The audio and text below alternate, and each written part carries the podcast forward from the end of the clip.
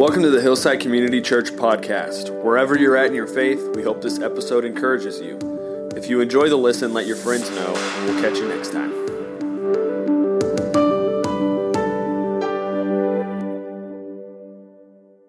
All right, that was fun.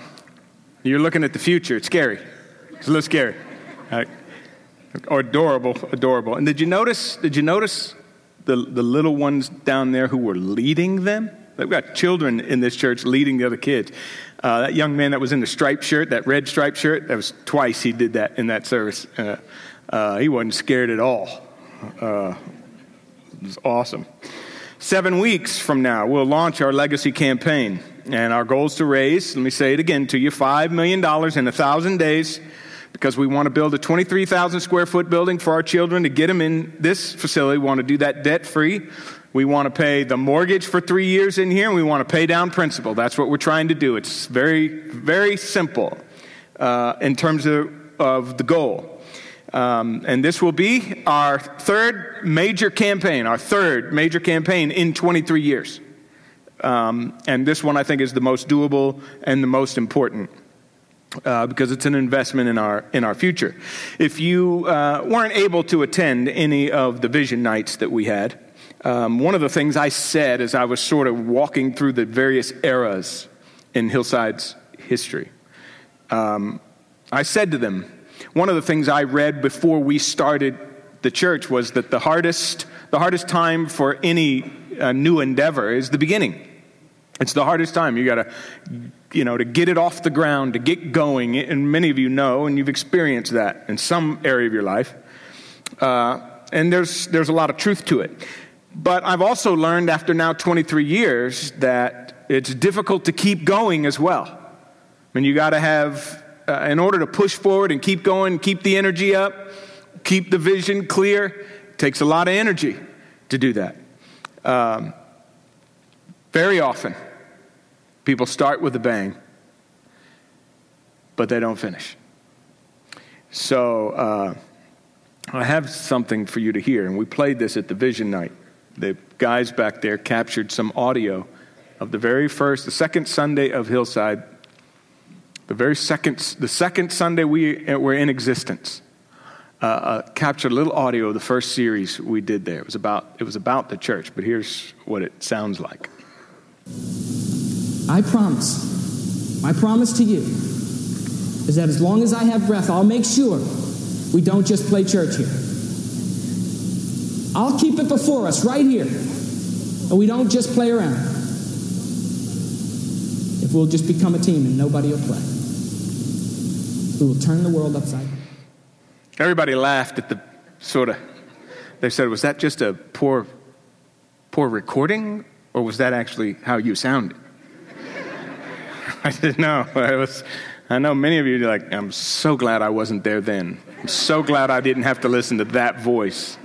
But that line that I say in there was as long as I have breath. And I can tell you now, it was like second Sunday, and here I am 23 years in. I can tell you I've run out of breath many times. Okay, I've needed like oxygen uh, because it's, it's, it's, it was tough to get going, but it's just as tough to keep going. So, how do you last? Uh, how do you keep strong? I want to, uh, we've got, got, I got to hurry because I want to take communion at the end. And uh, so I just kind of want to hit some high points on this subject. How do you keep going? How do you keep strong? Um, well, we turn to our trusted friend and guide and travel guide, Joshua. He's leading God's people to a preferred future, and they've started out with a bang. Uh, they've miraculously crossed the Jordan. They've defeated Jericho, which is a milestone in their world, their first and their biggest battle or, or, or, close to their biggest battle. Then, by the time you get to chapter 11 in the book of Joshua, you've come a long way five to seven years of battling. And Israel has been dominant. They've been dominant in Canaan. Uh, and 11 sort of details their victories. And if you go and you read through it, you'll see these words repeated over and over, and they were interesting, and I just underlined them in chapter 12. You see words like forces, burn, chase, struck, devote, capture, And you just see a lot of work going on, lots of energy. And by the time you're finished reading it, you're tired. I mean, you're exhausted just listening to what they did over this time. I mean, this is not modern days. Everything was hard. Everything was hard to do. Then you get to chapter 12, and it lists all the kings in the south of Canaan and in the north. 31 kings are conquered in this five to seven years. And when you're done reading it again, you're just overwhelmed and exhausted. One commentator said the repetitive listing, you got to read it.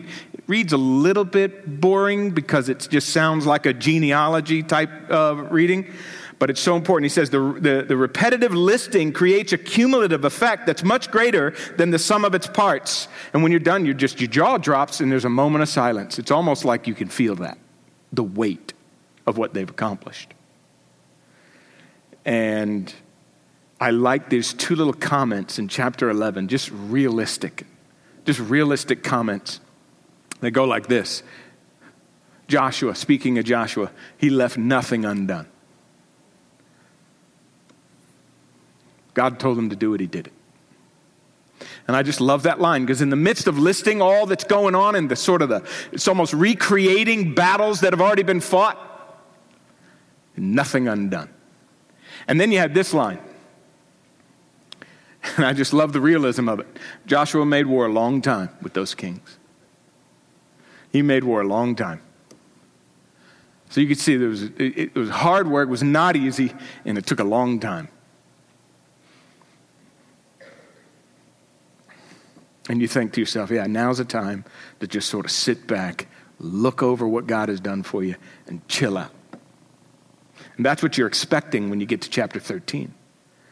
So you get to chapter 13, and there's another bit of realism. Joshua, the narrator says, was old and advanced in years. He's just rehearsed his victories, and now it's just admitting he's old. And in fact, uh, it doesn't say, you're not seeing it here, but it literally says very old.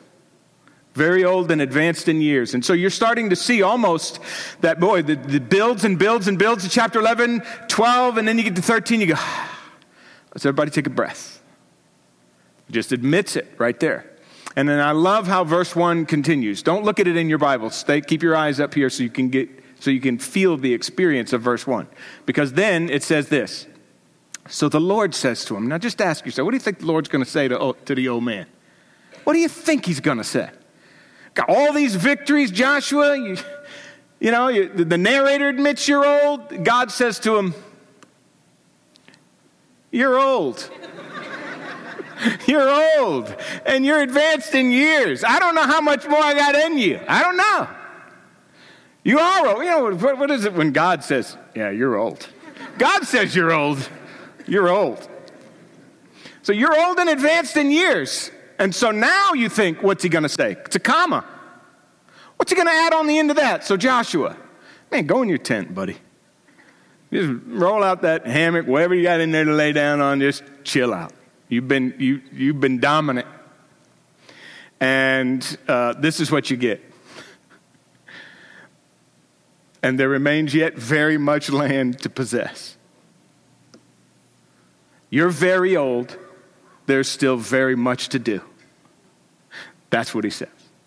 And you, you just, wow. And this is where you feel what you ought to feel when you're reading Joshua.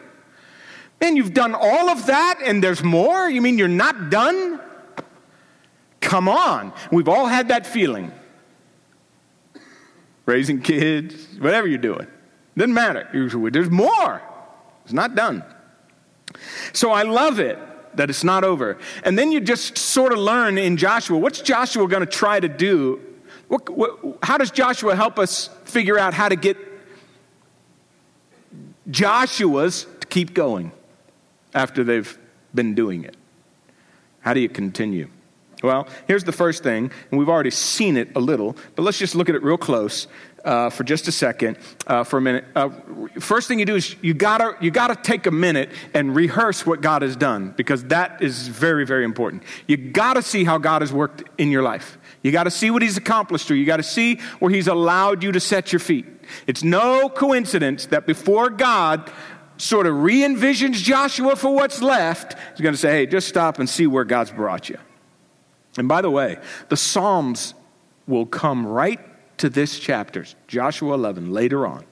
Israel will have times when it literally worships God for what it's accomplished in, in, in defeating these kings. Psalm 135 and 136. Take a read on your own.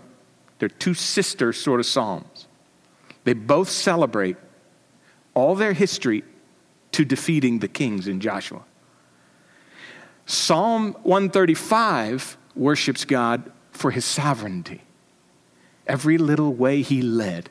And when you're rehearsing your life, you go, I don't know how he did it, but he was in control of it all, and look where I'm at. And then in chapter 136, Psalm 136, it's the focus is God's love endures. You'll see it. His love never ends. It's repeated almost in every verse of the chapter.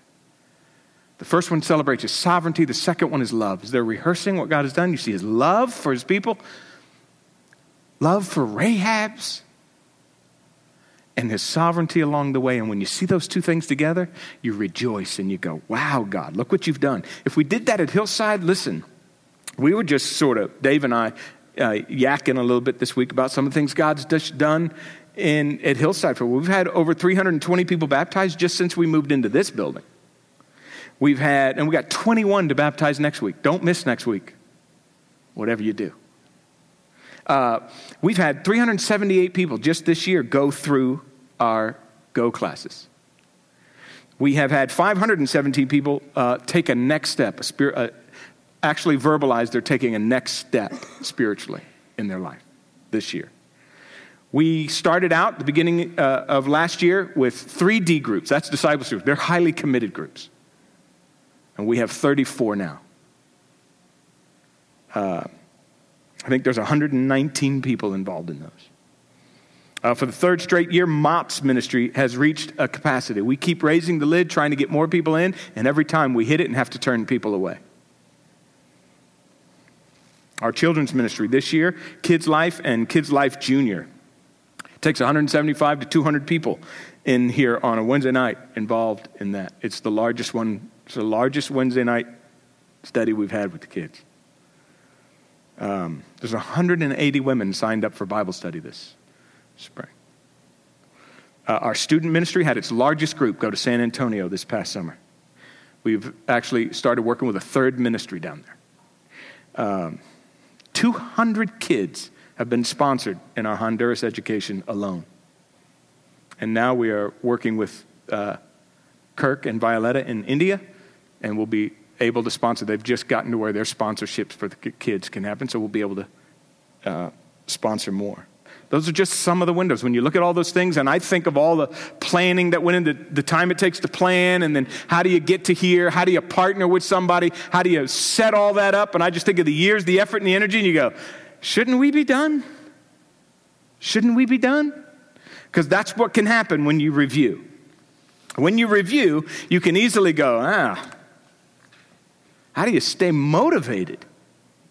I heard a preacher say sometimes the enemy of a great victory is a good start. You start well, and that's enough. Just, just ask the Atlanta Falcons.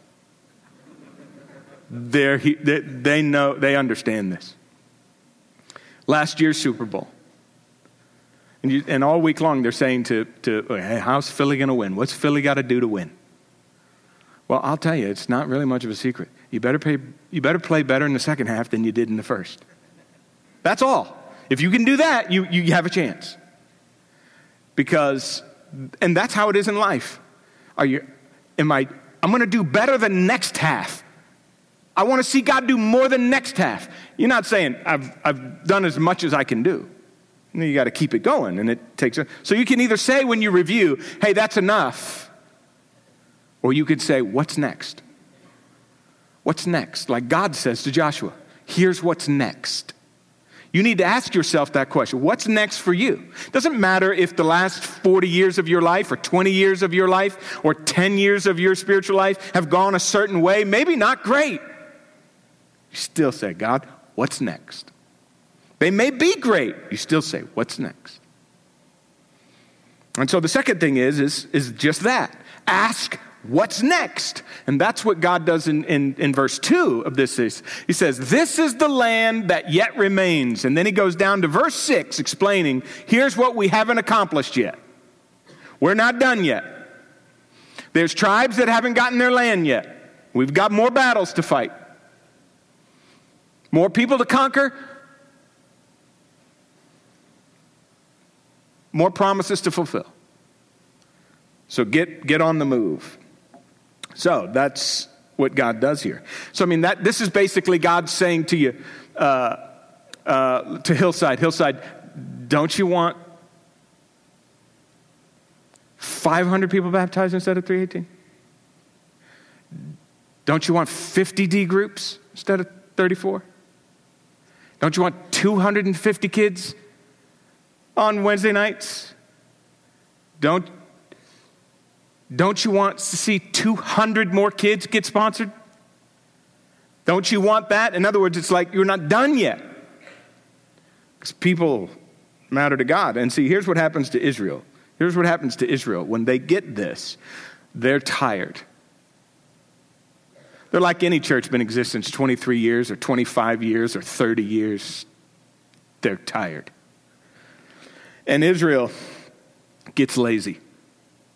And so what happens is, with this remaining land, many of them decide too much work to kick people out. How about if we just live with them? They just start to settle. So you get to a certain point in your life, you stop really moving hard and you just settle. You just settle. And that's what they did, literally. They didn't drive out the enemies, they lived among them. And if you read the book of Judges, which is next, you see exactly what happens. And I went through Judges this past week too. I just wanted to see what happened. Here's the three lines you'll see repeated, especially at the beginning of the book. They did not drive them out, they lived among them, and they went after their gods. They just, they got weak, lazy. It's a powerful image. And so that's why by the time you get to Joshua chapter 18 and verse 3, you see Joshua say this to the people How long will you put off taking the possession of the rest of the land? Because that's essentially what happened. Couldn't motivate them. What are you doing? It's a great spiritual question, by the way. How long are you going to put off the spiritual issues, questions, dynamics, things going on in your How long are you going to put it off? Because here's the thing about this question. Um, if you sort of put it neutral, which Israel did, it's not like all of the victories you've gained remain. Whatever you've accomplished in the past is a great accomplishment, but it, it's not enough to sustain you now. So, what happens is rather than just stop right where you are with all those victories, maybe you're not progressing, but you think, I'll just stay neutral, I'll just stay here on top of all those victories. But that's not how it works. You regress. You, you regress. You don't make progress. You don't just sit still. That's the spiritual danger of, de- of pushing off the decision, of waiting, of settling it doesn't, it doesn't just keep you in the moment, it makes it worse. It makes it harder and harder and harder. That's true of churches and individuals. So if you want to keep going, you got to rehearse what God has done. You go, His sovereignty and His love motivate me to take what's next. I've got to ask what's next. I can't say that's enough. It's not enough. So I have to ask what's next. And then my favorite part of this and I'll sort of hurry through it if I can, um, is that all of a sudden in this section of, of sort of the bigness of it, land and tribes, because it's and peoples, sort of corporate and general. In the middle of it, in chapter 14, emerges one person. We haven't seen him in a while, but he's very special in the entire story, and his name is Caleb. And he's an old guy. He's an octogenarian. He's in his 80s. And all of a sudden, God's going to say, Now, let me just, it's almost as if God says, Let me just take this out of the big picture and drive it home to a person and an individual. to everyone in this room because you're sitting in this room and you're thinking corporately and you think about the whole church and you're not quite sure how you as an individual fit in it. And a lot of times you hear talks and it just sort of fits into a big group, but it's got to come home to you. It's got to come home to you.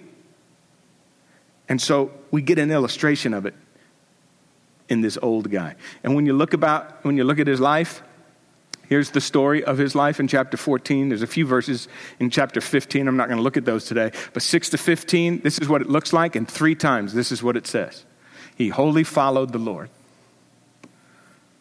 That's all you really need to know. And it didn't matter how old he was, didn't have much energy he had left, didn't matter anything. He, he said, That is my goal. In other words, he's got to have a mission. You have got to have something that keeps driving you. And if it's, a, if it's a healthy spiritual mission, it's never over. You never look at it as, come as far as I can come. It's the kind of thing that goes all the way to the end of your life. You can retire from your job, you never retire from kingdom work. You go out with your last breath. We got a man in this church who drives around a scooter because he can hardly get around, works with little kids, the little, little ones who get around better than he does. And he serves our kids.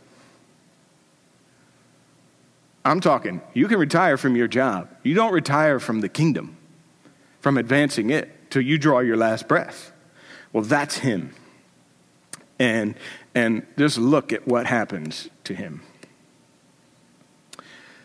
he says, he says to Joshua, so you can imagine, Joshua and Caleb are the only two of the last generation. Here's these two veteran, old war buddies, have stories that the people that are he's with right now don't even know about. What a history, what a rich conversation you would have with these two guys. And Caleb says to the other veteran, Joshua, I was 40 years old when the Moses, the servant of the Lord, sent me to Kadesh Barnea to spy out the land. And I brought him word again about, look, what was in my heart. He's reflecting back 40 years, 45 years of what was in my heart. But my brothers who went up with me, the other 10 guys uh, who went up with me, made the heart of the people melt.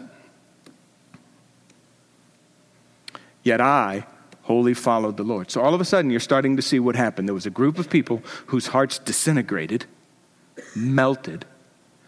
There was one guy whose heart stayed solid and strong, and it was just driven and eat up with mission and never took his eyes off it. And look at, um, we're talking about a guy who went through a lot. Uh, the Lord has kept me alive these 45 more years, so now he's 85. Uh, since we walked in the wilderness, he says. And uh, I'm 85 years old now. And he's thinking back. And you don't want to think back as he thinks back. Read Numbers 13 and 14, and you'll hear what happened to Caleb. Poor Caleb and Joshua come back, tell a good story. The other 10 spies tell a bad story. And now they got to stand alone in, for the entire group. So they had to stand alone. And eventually, the people got so angry at them that they picked up rocks to kill them. Do you know that? Joshua and Caleb almost got stoned by their own people because of their stance. And then they had to live for 40 years with the same people who about killed them, accomplishing nothing, wandering out in the wilderness, going in circles and attending funerals. And he still never gave up the vision. He still never gave up the vision. All of that, and still never gave it up. It's magnificent. Now he's 85, and you're going to see he's every bit as hungry as he was. Look what happens here. I'm still as strong as I was in that day. This is a this old man ready to go. My strength now is my strength then. And he's really distinguishing the then and now. That, that now keeps happening in the text. As my strength was then for war and going and coming. And going and coming is a, is a great Old Testament phrase, it gets repeated uh, throughout Israel's history. And it, it usually very often means war, going and coming from war. But it also means just everyday duties, just you know, what you got to do every day when you have a mission. You got to get up every day and you got to go, and then you got to come back, and you got to get up and you got to go. And he says, I'm 85 years old and still got some get up and go. I still got get up and go. That's what he's saying. And then notice what, jo- notice what Joshua does. Joshua blesses him. Joshua's the other guy. You know, Joshua lives till he's 110 in this book challenging these people. And he gave him Hebron. Gave, gives Hebron to Caleb. Oh, Caleb, you want to fight? You want it? You got it. I'm going to give you Hebron. All right, what do we got in Hebron? Hebron's going to become your, uh, and, and you are wholly following the Lord of Israel. I'm going to give you Hebron. Guess what Hebron was? Hebron was formerly Kiriath Arba. Arba was the greatest guy. The Anakim, the people here, these were the very same people who scared the death of Israel or scared Israel to death before uh, the last time. That's the, these very, this very same group. Here's 85 year old Caleb going, I want those big boys that everybody was scared of. And Joshua, this, this is so funny, blesses him with the greatest. I'll bless you with Arba. You can fight the big boy. It's so great. Because here's this guy going, Yeah, I'm ready for war. I'm ready for him. It's like this guy could see uh, giant possibilities. It was just amazing. So here's the thing that when I hear this, when I see this in Joshua, I think to myself, the most important thing that happens at Hillside is the picture of Caleb in this text. It's what happens in one guy's heart. Just just let God put something in one person's heart. I don't care how old you are. Let him put it in one person's heart and watch how he advances the kingdom. It's not what it's not the corporate deal. It's not just, hey, everybody. No, no, no, no. It's one gal stepping up here and saying, me, my husband and I have committed, it's been put in our heart to take these kids all the way to 12th grade. That's what I'm talking about. Not, hey, Hillside, you know, we really ought to help kids. It's got to be put in somebody's heart if it's going to happen. That's how the kingdom advances. That's how God's always done it. Give me one guy. What is 1 Corinthians or 2 Chronicles 16:9 is a verse I've had engraved in glass in my office. The eyes of the Lord roam to and fro the earth to see whose heart is completely his, wholly his. Just like Caleb. What I need more than anything else is somebody's heart, an individual's heart. Give me a girl, a boy, a man, a woman. Give me somebody's heart. I'll put it in them. And when I do, watch what happens. It's like Scott, who was up here last week, who loves the kids. Committed to seeing them learn scriptures. He, he loves it when they learn because God's put that in his heart. That guy is committed to those kids because that's what's in his heart. You've got to have something in yours. Don't just look at Hillside and say, oh, you need 250 people to help with the guest experience. I'm sure they're in here somewhere. I really hope that happens because I'll tell you what, guests really need to be guided. Good job up there. No, no, no, no. It needs to get in your heart. And here's what it's going to sound like God, I'd like to be here twice a month on a Sunday morning and welcome a person who's showing up here for the very first time and help that person love this church and, and find out how to connect to it. Because I don't know why in the world they showed up. When that gets in your heart, guests will be loved. It won't be loved because we hired a staff. It won't be loved because we decided on a great strategy, dates, and it'll happen because it gets put in somebody's heart. That's how you, you, you carry on. You need one of those. You got to have one of those. So, Hillside, that's what I'm praying for. For a heart wholly committed to God because it's got, it's got a mission, because that's how the kingdom advances. Uh, you know, when you have a mission like that, uh, so I, I, came across this story. Uh, Maickel Melamed. You might have heard of his name. He's a Venezuelan guy, 39 years old. 2015, he ran the Boston Marathon. But he has a condition that's very similar to muscular dystrophy. So, obviously, he strains to run. He runs slow enough that you can walk next to him with an umbrella if it's raining. We're talking about this particular one was a very cold, wet, rainy, windy marathon. He started this thing on a Monday, ran for 20 hours at this sort of awkward, uh, you know, uh, I uh, can't think of the word right now. Uh, yeah, pace. Uh, there's another word I'm looking for. But anyway, gait. Gait? Yeah, awkward gait. And, uh, and they're holding an umbrella under him. And they're literally counting every step he takes to the end. He gets to the end and he crosses the finish line and he's running. He tells you he's running for the Boston Children's Hospital that took care of him when he was a kid. That's the one he loves. So at the end of the race, he said, Yeah, about mile 24, your brain starts playing tricks on you and, and, and it wants your body to, sh- to just give up. And you got to push through. And then he says, in, in, This is his quote In any marathon, any kind of marathon, just think of your whole life as a marathon. In any marathon, you have to know why you're doing it. And here's what he says because in the last mile, the marathon will ask you. Isn't that great? That's exactly right, man. At some point, when you're about to give up, this is when you get the question why? And if you can't answer that why question, you're not going to make it you're not going to make it. But if you could be filled with, purpose and mission. Listen, when I got together a bunch of uh, uh, uh, some octogenarians in our church, got them together last Sunday. They're not all, some of the guys in this, they're not all 80, 80 or 85 or something. They look like it, but they're, they're not 85. some of them look like it, but they're not, you know. I won't even guess, make you guess or anything like that. These guys, I tell you what, had them up here. It's an incredibly powerful moment. I wanted to talk to him about this campaign, and I want you to watch what they said.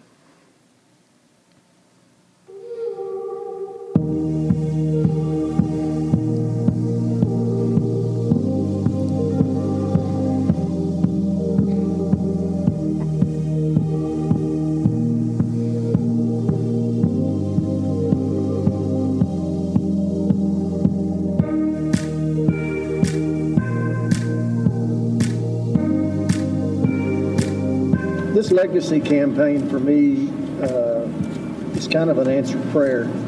Uh, I've been searching for the last four years for what I can do to further God's kingdom in a way that will outlast me. And the timing on this is perfect. Uh, have an opportunity to contribute to and participate in something that I know is, that has the real potential to grow the kingdom for generations. So this is doable for us. This is, uh, I think this is our opportunity to take this land that God gave us and fill it up with children and families and make a difference. It, it's my feeling that uh, uh, this, this is going to be one of the smartest and the best programs, campaigns that Hillside's ever done. It's it's not only done at a perfect time. It's going to be a an investment in our youth. It's going to be a huge investment for our church. I just think it's so important. Uh, doesn't mean it won't go without sacrifice. What really excites me about this campaign here at Hillside is the fact that it's for the kids. At a previous church where we went through a very similar campaign, I, I knew some kids at the, that were at the age that the kids that came in today and last Sunday were at that point in time. Those three of those kids right now are serving as missionaries in Afghanistan, in Kenya, and in Mexico. And it's exciting to hear and see what is happening with their ministries as they report back to, to us. In the 14 years that Charlene and I have been at Hillside, we've seen uh, a lot of changes, been through several campaigns. The, the most significant change that I relate to is the size of our family. For that reason, I think this legacy campaign uh, will probably be the most significant to us. And uh, I just invite anybody to make this legacy campaign a part of their legacy. This is really a, a thrill, thrill for me to be uh, involved in the legacy campaign. Since we went to first, our first campaign in building this church, I, I enjoyed that so much. And I, I think that anybody who missed that is going to realize what, what this church is all about loving, kind church. And everybody looks forward to coming here. And I'm looking forward to being involved in the campaign and supporting it as much as I can if possible. I believe that this legacy campaign is needed very badly because we need a bigger space and a more functional space. I think everybody should join in and just uh, give all you can give to this campaign. The way I look at this, I think this is going to be uh, a real growth vehicle for the church. And when that happens, you're going to have more people saved. And I think this is what this is really the bottom line is, is uh, the number of people that are going to be saved. You know, we've, we've really got a good thing going here at Hillside. People are getting saved. Just look at the number of baptisms that we're having. Uh, our involvement in missionary work that's on the local level, the regional level, the international level. And we really need to stop and think hard about how are we going to perpetuate this wonderful ministry that we're experiencing here. And I truly think that that we need to be concerned about addressing the needs of our young people and our children. This is a body, and when one part of the body is hurting or, or is in need, it definitely affects the rest of the body. And uh, that's why we need to address the needs of our young kids because they are our future. They are our leaders tomorrow haven't been in on any of these campaigns, okay? And I'm sitting here listening to the, these guys talk about it, and I'm getting more excited, more excited, and more excited. I want to be a part of this campaign, and I've been a fighter all my life, and I'm ready to fight. I'm ready to go. Okay? Give it to me, guys. Come on, let's get going. Hillside, we can make this happen. Hillside, we're going to make it happen. Hillside, we can do this.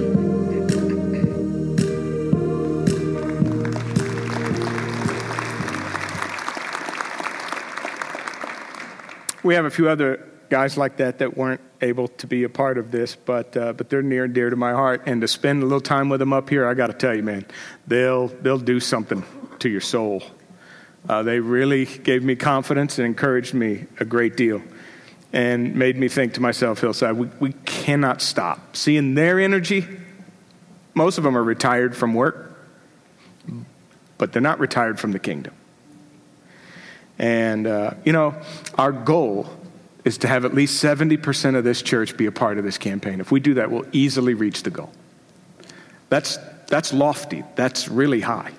It's not easy to attain. Because there's 30% that could be hurting and can't. But every single person here can get a heart mission. 100% of you can have a heart mission and be committed to this. Doesn't matter what age you are. And at the end of Joshua, in Joshua 24, verse 23, you know what the last words he says? Israel, incline your heart to the Lord. Because if he can get your heart, all the rest of it, he has. So let this campaign, this moment that we're about to take communion, be an audit of your soul. Ask yourself, an audit of your heart. Do I have a mission? Do I have something that eats me up inside that I'm going to live for no matter what I'm doing or where I'm at in the world? Because that's the question. Hey, thanks for watching today's message. We hope it encourages you wherever you're at in your faith. If you enjoyed it, let your friends know. We'll catch you next time.